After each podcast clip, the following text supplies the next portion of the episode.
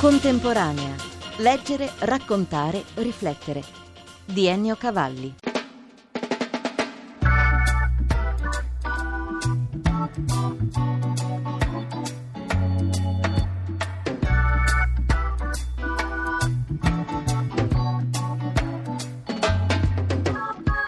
La grande novità per chi è arrivato o è ritornato al Lingotto quest'anno per il Salone del Libro è la nuova metropolitana. In pochi minuti adesso dalla stazione di Porta Nuova si è scodellati tra stand, dibattiti e presentazioni. Dunque la ventiquattresima edizione del Salone passerà alla storia se non altro per questa sotterranea iniezione di modernità. Della Kermesse, cominciata giovedì scorso, sotto chiusura oggi, vi proponiamo questo resumé.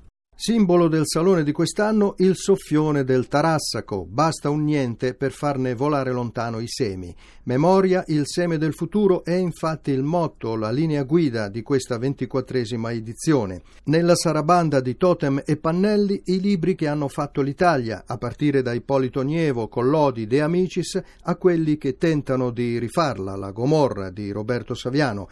Poi nei dettagli lezioni magistrali e minutaglie, Sala Rossa e Sala alla Russia, quest'ultima dedicata al paese ospite, meticciato e cioccolaterie, la sezione lingua madre e il binomio libro e cioccolato, premi Nobel con Luxuria, Palestina e Litizzetto. In questo gran serraglio di libri, idee e ideuzze vincono i dati. Rolando Picchioni, presidente della Fondazione per il Libro, la Musica e la Cultura. 1500 espositori, oltre 1300 eventi, 27 sale di convegni dai 25 ai 600 posti. Come è cambiato l'italiano degli italiani in questi nostri 150 anni? Se l'è chiesto all'Accademia della Crusca col patrocinio delle Olimpiadi della lingua italiana indette nelle scuole e il linguista Ugo Cardinale, curatore per il Mulino del volume A scuola di italiano a 150 anni dall'unità di prossima uscita. Oggi ci troviamo davanti a una generazione di giovani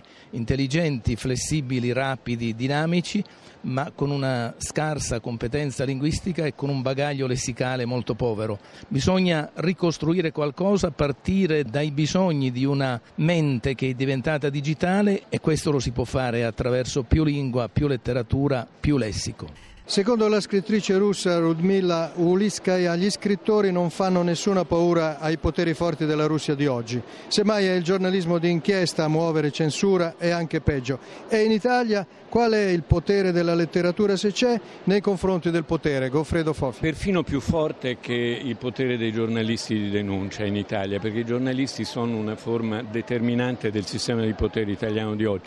La scrittura serve a poco, non è che serve a molto, però l'importante è che ci siano piccoli nuclei di lettori e di autori che sono onesti, che ragionano sulle speranze e sul disastro dell'umanità e che cerchino di farlo nel modo più coerente, più pulito e più approfondito possibile, tenendo conto del fatto che la letteratura si fa con le parole e bisogna sapere scrivere, saper raccontare. Per Goffredo Fofi non solo il premio della critica Giuseppe Bonura, ma anche un libro nuovo da Donzelli. Si intitola Zone grigie. La zona grigia riguarda molto anche la sinistra italiana. La zona grigia riguarda soprattutto la sinistra italiana, le altre sono zone nere, è una cosa un po' diversa. Una parola aperta, perfino allegra, la parola festival abbinata a un'altra torbida e sinistra, mafia. Festival dei libri sulle mafie si intitola la manifestazione ideata da Tano Grasso, direzione artistica di Lirio Abbate, in programma alla Mezzia Terme dal 22 al 26 giugno. Tano Grasso. Lo si può sconfiggere la mafia solo con le sentenze e con le pene. Serve modificare la mentalità delle popolazioni, serve togliere alla mafia quel consenso che nella società ha e soprattutto serve indebolire quella forza attrattiva che la mafia esercita nei confronti dei giovani. Per questo la cultura è strumento contro la mafia. Uomini e libri scelti da Lirio Abbati. Nel tentativo di risvegliare le coscienze dei calabresi e della gente che ancora al nord non si accorge delle mafie. Stiamo facendo questa intervista all'interno del pulmino Tano Rai, fuori gli uomini della scorta. Che modo di vivere è questo, Tano Grasso? La scorta è un prezzo che si paga perché tu puoi essere un uomo libero. Opporsi alla mafia significa salvaguardare la propria dignità, non servono gli eroi per combatterla. Chissà se c'è mai stata un'epoca d'oro in cui l'etica avesse bisogno di una sua economia. Di sicuro oggi, in tempi di globalizzazione corsara e di speculazioni a tappeto, l'economia ha bisogno di un'etica. Lo dice forte nel suo ultimo libro Rizzoli Hans Küng. Onestà è il titolo rigoroso e audace di questo saggio. Tutto ciò che abbiamo visto a Wall Street, a New York, tutti questi banchieri che hanno condotto tutto il mondo in una crisi finanziaria, ci sono tre fonti, il fallimento dei mercati, il fallimento delle istituzioni statali e il fallimento della morale. Se non c'è una moralità, una etica, poi evidentemente tutto è possibile. Lei ha un foglio davanti, dedica già pronta, la metterà sul libro, ce la vuole leggere in anteprima? A Mario Draghi, che è il governatore della Banca d'Italia e che probabilmente sarà in una funzione europea. Il mercato globale esige una etica globale. Questo per Mario Draghi in vista dei suoi compiti attuali e futuri. Il difficile della storia è sapere quando valutarla come tale. I dubbi e le ambiguità che mettono a dura prova il lavoro dello storico nella brillante analisi di Franco Cardini. Ecco un passaggio del suo intervento. Fare storia vuol dire superare il continuum e l'individuale della memoria e arrivare a qualcosa di condiviso. Se è così, è interessante constatare come questa commemorazione del 150 avviene in un clima per un verso fin troppo distratto e per un altro di forte polemica fra posizioni che si vogliono opposte. Una posizione che sembra anche un pochino acriticamente celebrativa, risorgimento tambureggiante, l'inno di Mameli con la mano sul cuore, anche se francamente la mano sul cuore è una tradizione che appartiene agli Stati Uniti d'America, non all'Italia. Oppure dall'altra parte la posizione di quei deputati loghisti i quali sostengono che il tricolore andrebbe buttato nel cesso. Dietro le quinte della scrittura, Eco ha raccontato di avere disegnato labirinti, abbazie e personaggi prima di descriverli nel nome della rosa e nel pendolo di Foucault, errori topografici corretti in corso di ristampa, infine la lepidezza che segue. Siccome in questi giorni sentirete tante cose noiose, comprese le mie, vi voglio fare sentire un mio vecchio lipogramma in A, cioè un testo in cui appare solo la A che si intitola La mamma. La mamma, casta santa, brava allatta, lata gatta, cavalla capra, narasaba, fa sana panna, sale la pappa al baccalà, dalla panza alla garganta, l'amata ragazza nata, canta la nanna. Salza all'alba, s'attarda, abbassa tarda la lampada, bada alla casa, ramazza, s'arrabatta, paga la rata salda parca, cata la patata, la castagna, l'ananas, la lasagna, l'anatra, la bacca, la lana, la matassa, all'arca, la cassapanca. Mamma, apax. Cos'è un apax legomenon nella critica testuale? È un termine che appare una volta sola in tutto un corpus, quindi mamma apax vuol dire mamma ce n'è una sola.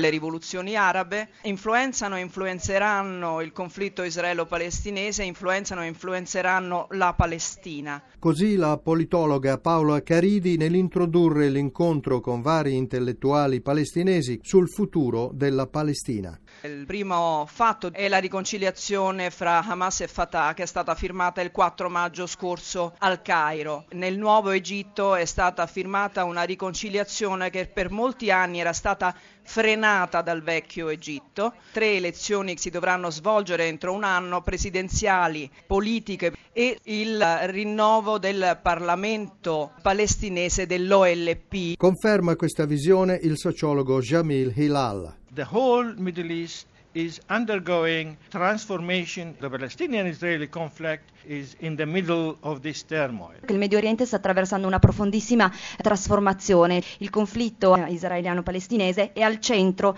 di questa profonda trasformazione. Però c'è un problema. Lo storico Ilan Pop. There is no change in Israeli attitudes and policies regardless of what goes on in the Palestinian society or in the Arab world around the Jewish state. Non c'è alcun cambiamento nella politica israeliana a prescindere da ciò che sta avvenendo all'interno della società palestinese e neanche del mondo arabo intorno. L'altra metà del risorgimento, le donne che hanno fatto l'Italia, quali sono più nel cuore di Dacia Maraini, nomi e motivi? Io ho lavorato su due, una è una siciliana popolana, praticamente un'orfanella, è stata un'eroina di guerra proprio, e un'altra è invece una persona che viene da una famiglia aristocratica napoletana che è stata la compagna di Carlo Pisacane. Ce ne sono tante altre, per esempio l'Arquati, ci sono delle storie bellissime di donne coraggiose che hanno sfidato la prigione, la pena di morte, che sono andate in prima linea, che hanno fatto delle cose veramente molto belle, che si conoscono poco perché si sa,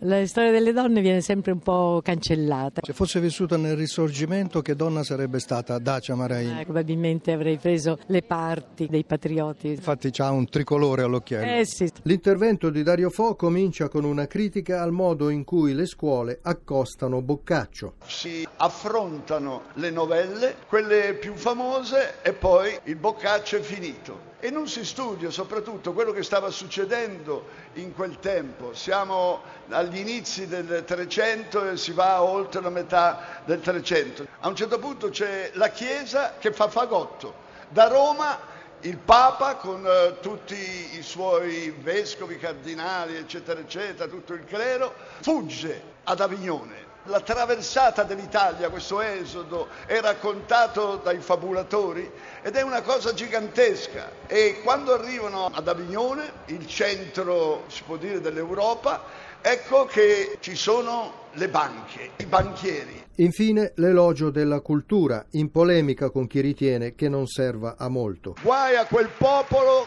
che manca di cultura e di voglia di creare, di fare, di reinventare il bello, il non comune e soprattutto qualcosa che serva a tutti e non soltanto ad alcuni fortunati.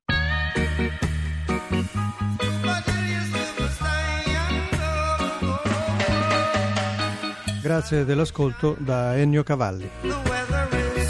Per riascoltare questa e altre puntate www.contemporanea.rai.it your dancing feet.